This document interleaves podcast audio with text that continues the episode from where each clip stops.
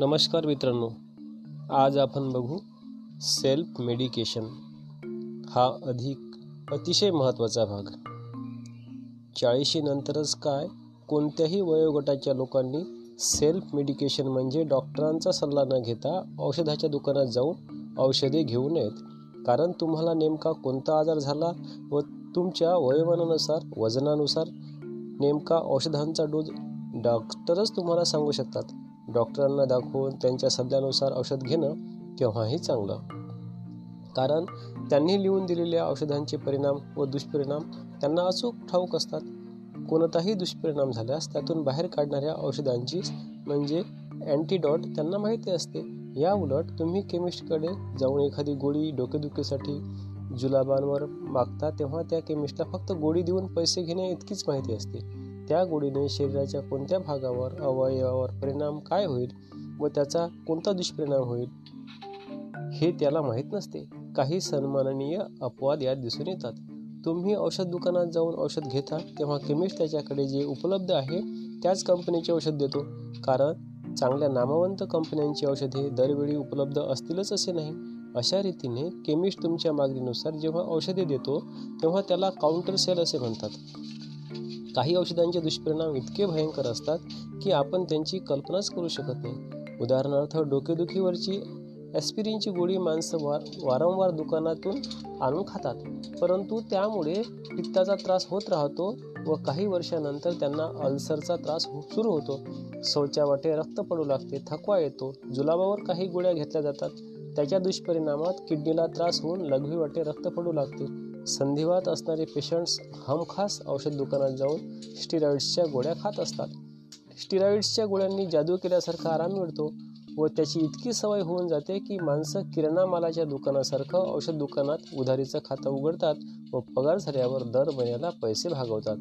या स्टिरॉइडच्या सेवनाने पित्ताचा त्रास, तोंड येणे, किडनीचे काम मंदावणे, स्त्रियांच्या चेहऱ्यावर केस येणे, हाडे ठिसूळ होणे, केस गळणे, केस पिकणे इत्यादी सारखी लक्षणे सर्रास दिसून येतात. औषध दुकानात जाऊन केमिस्टकडून तुम्ही औषध घेता तेव्हा तुम्हाला त्या औषधांनी बरं वाटत नाही असं मला म्हणायचं नाही. कारण या औषधांनी थोडाफार परिणाम होऊन बरं वाटतं, पण तात्पुरतं. 2-4 दिवसांनी दुखणं पुन्हा डोकं वर काढतं व जास्त झाल्यावर डॉक्टरांशिवाय पर्याय नसतो. या सर्व प्रक्रियेत आपला वेळ व पैसा वाया जातो, शिवाय सहन करावं लागतं ते वेगळंच. काही लोकांना केमिस्टकडची एखादी गोळी घेऊन सुद्धा बरं वाटतं, डॉक्टरांकडे जावं लागत नाही. परंतु त्या केमिस्टकडून त्याने अर्धवट डोस खाल्ल्यामुळे पुढच्या वेळी त्याला त्या औषधांनी आराम पडत नाही. विशेषतः अँटीबायोटिक्सचा कोर्स केमिस्ट सांगू शकत नाही, अर्धवट कोर्स केला जातो. जंतू पुढच्या वेळी या अँटीबायोटिकला दाद देत नाहीत व प्रत्येक वेळी कारण नसताना वेगवेगळ्या अँटीबायोटिकचा प्रयोग केमिस्ट करत राहतो व लिव्हर व किडनीचं नुकसान होत राहतं. काही वेळा डॉक्टरने लिहून दिलेल्या गोळ्यांनी देखील दुष्परिणाम होऊ शकतात. काही ब्लड प्रेशरच्या गोळ्यांनी लैंगिक जीवनावर परिणाम होतो, शरीर संबंधाची इच्छा होत नाही व काही डायबेटीजवरच्या गोळ्यांनी वजन कमी होतात. काही मूत्ररोगांवरच्या गोळ्यांनी लघवी रक्तासारखी जाते, तर काही टॉनिकच्या म्हणजे आयर्न गोळ्यांनी शौचाला काळी होते व लघवी पिवळी होते. परंतु अशा प्रकारच्या गोळ्या तुम्हाला लिहून देताना या गोळ्यांमुळे असे होणार नाही असा सल्ला डॉक्टर देत असतात. केमिस्ट मात्र असा सल्ला देऊ शकत नाही व पाचावर धारण बसायची वेळ येते. विशेषतः 40 नंतर आपली प्रतिकारशक्ती थोडी कमी झालेली असते, कौटुंबिक जबाबदाऱ्या वाढलेल्या असतात व त्यातच असं एखादं जीवावरचं अस्मानी संकट आलं तर ते निभावून येताना नाकी नऊ येतात. तेव्हा 40 नंतर कोणत्याही बारीक सारीक दुखण्याला डॉक्टरांचा सल्ला घेणं केव्हाही चांगलं, म्हणण्यापेक्षा सोन्याहून पिवळं. कारण यावेळी फक्त आपली डॉक्टरांची फी जाते एवढंच.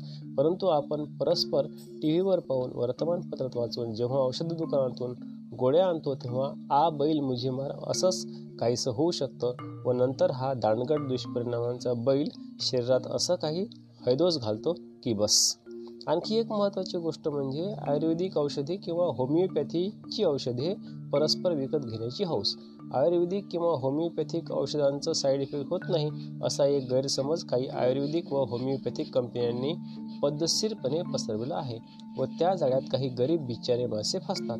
काही वेळा दारावर येऊन जडीबुटी विकल्या जातात, तर काही कंपन्या मल्टीलेवल मार्केटिंगच्या नावाखाली काही औषधे गळ्यात मारतात. यात एकतर आपले पैसे अडकतात व घरात औषधांच्या बाटल्या वारंवार दिसल्याने आपण नकळत ती बाटली उघडून गोळ्या तोंडात टाकतोच. कारण औषध वाया जायला नको. खूप सारे पैसे मोजलेले असतात ना, तेव्हा कृपा करून दारावर जडीबुटी घेऊन आलेल्या भोंदी लोकांच्या बोलण्यावर भाळू नका.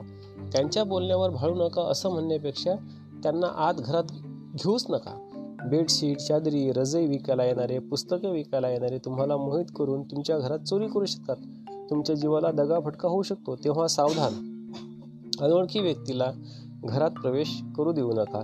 मल्टीलेवल मार्केटिंगच्या नादी लागून मोठमोठ्या हॉटेलात, त्यांच्या मीटिंग्सला जाऊ नका, कारण एकदा का तुम्ही तिथे गेला की तुम्हाला त्यांचे प्रोडक्ट्स घ्यायला लावतातच. तेव्हा सावधान, रात्र वैराची आहे व दिवस फसविणाऱ्यांचे आहेत. बॉडी बिल्डिंगसाठी, उंची वाढवण्यासाठी प्रचंड ॲडव्हर्टाईज करून काही करोडो रुपयांच्या कॅप्सूल्स खापवल्या जातात. त्या बाटल्या व पॅकिंगवरच्या चित्रांनी फसगत होते. भक्तिभावानं चढ्या दामानं माणसं ती औषधं खरेदी करतात व काहीही परिणाम होत नाही, कारण ॲडव्हर्टाईजसाठी एवढा पैसा ओतल्यावर त्या कॅप्सूलमध्ये अत्यंत स्वस्त, निरुपयोगी व निरुपद्रवी औषधं भरावी लागतात. परत पुढच्या वेळी तुम्ही केमिस्टकडे जाऊन काहीच उपयोग होत नाही अशी तक्रार करता, तेव्हा ती कंपनी बंद झाली, आता दुसरी नवीन कंपनी आली असं सांगून केमिस्ट पुन्हा दुसरा डबा किंवा बाटली गळ्यात मारतो. एकदा एका टॉनिकच्या बाटलीच्या पॅकिंग बॉक्सवर एक चित्र पाहायला मिळालं. एक उंच माणूस व त्याच्या शेजारी एक गुटखा. या चित्राचा अर्थ काय समजायचा? अर्थातच हे टॉनिक घेतल्यावर उंची वाढणार. असेच दुसऱ्या एका सोकॉल टॉनिकच्या बाटलीच्या पॅकिंग बॉक्सवर चित्र काढलं होतं. एका काटकुड्या मुलाचं आणि त्याच्या शेजारी बसला होता एक गोल गब्बूल मुलगा. याचा अर्थ काय होतो? हे टॉनिक प्यायल्यावर बाळाची तब्येत सुधारणार. परंतु जेव्हा बारकाईने या बॉक्सच्या तळाशी असलेली टीप मी वाचली, आपण वाचत नाही ते सोडून द्या, तेव्हा तिथे लिहिलं गेलं होतं की या टॉनिकने उंची वाढेलच किंवा वजन वाढेलच याची हमी देता येणार नाही. केवळ या टॉनिकमुळे आरोग्य सुधारेल हे कृपया लक्षात घ्यावे. आहे की नाही कमाल? दारावर जडीबुटी घेऊन येणाऱ्या एका भोंदू वैद्यूने तर एकदा धमालच केली. माझ्या एका पेशंटला चक्क संधिवातासाठी गुडघ्यात इंजेक्शन दिलं व पसार झाला. 5-10 मिनिटांनी माझा पेशंट त्याच्या कपड्याच्या दुकानाच्या दारातच कोसळला, बेशुद्ध झाला. 1.5 दिवस आम्ही हॉस्पिटलमध्ये खटपट केल्यावर तो शुद्धीवर आला. तेव्हा सर्व सत्यनारायणाची कथा त्याने ऐकवली, परंतु तोपर्यंत त्याची नाडी लागत नव्हती, ब्लड प्रेशर लागत नव्हतं. त्यांच्या डोळ्याच्या बाहुल्या मोठ्या झाल्या होत्या. कुटुंबातले लोक घामाघूम झाले होते. नंतर आम्ही अंदाज बांधला की त्यांना गुडघ्यात मॉर्फिनचे इंजेक्शन टोचले असावे. एकदा तर माझ्या एका पेशंटला बागेत फिरताना एक बाई भेटली. 4-5 दिवस रोज भेटून तिनं त्यांच्याशी चांगली ओळख केली. नंतर माझ्या ओळखीचे एक वैद्य तुम्हाला संधिवातातून पूर्ण बरं करतील असे आश्वासन देऊन त्यांना एका टपरीवजा दुकानात नेले. तिथून सद्गृहस्थांनी एका महिन्याच्या औषधाला तब्बल 55,000 रुपये मागितले व माझ्या पेशंटला भोवळ आली. त्यातून स्वतःला सावरत त्याने मी रिटायर्ड मनुष्य आहे, मी एवढे पैसे देऊ शकत नाही असे सांगितले. पण शेवटी बार्गेनिंग करीत सौदा 18,000 रुपयांवर ठरला व त्यापैकी 10,000 रुपये ॲडव्हान्स म्हणून घेतले व उरलेले 8,000 रुपये दिले की औषध मिळेल असे सांगितले. ही बातमी जेव्हा त्यांच्या मुलाला समजली तेव्हा तो माझ्या नागाळा पार्क येथील दवाखान्यात धावत आला व सारी स्टोरी सांगितली. तेव्हा मी म्हणालो, उद्या बाबा नेहमीप्रमाणे बागेत फिरायला जाऊ देत व ती बाई परत भेटते का ते पाहू. पण कसलं काय, ती बाई दुसऱ्या दिवशी बागेत आलीच नाही व आमच्या मनात शंकेची पाल चुकचुकली. मी लगेच त्यांना पोलीस कंप्लेंट करण्याचा सल्ला दिला व त्यांनी तो ऐकला. हे विशेष दोघेही पोलिसात गेले. लगेच साध्या गणवेशातील पोलीस व ते दोघे औषध घ्यायला गेले. पोलिसांनी असा आपला खाक्या दाखवायला सुरुवात केली तसा त्याचा धीर सुटू लागला. 10-15 मिनिटांनी ती बाई तिथे हजर झाले. सर्वजण सापडले. सर्वांनी गुन्हा कबूल केला. माझ्या पेशंटला त्याचे 10,000 रुपये परत मिळाले. भोंदू बाबांची टपरी बंद झाली. अशीच आणखी एक 10-10वीच्या मुलाची गोष्ट. त्याला एकदा पाण्यासारखे जुलाब सुरू झाले. त्याने कोणत्याही डॉक्टरांचा सल्ला न घेता केमिस्टकडून गोळी घेतली. जुलाब थांबले, पण त्याच्या लघवीतून रक्त जाऊ लागले. लाजे खातर ही गोष्ट 2-3 दिवस त्यांनी लपवली, परंतु अगदीच थकवा जाणवू लागला, चक्कर येऊ लागली व अजिबात जेवण जाईनासे झाल्यावर तो मला भेटायला आला.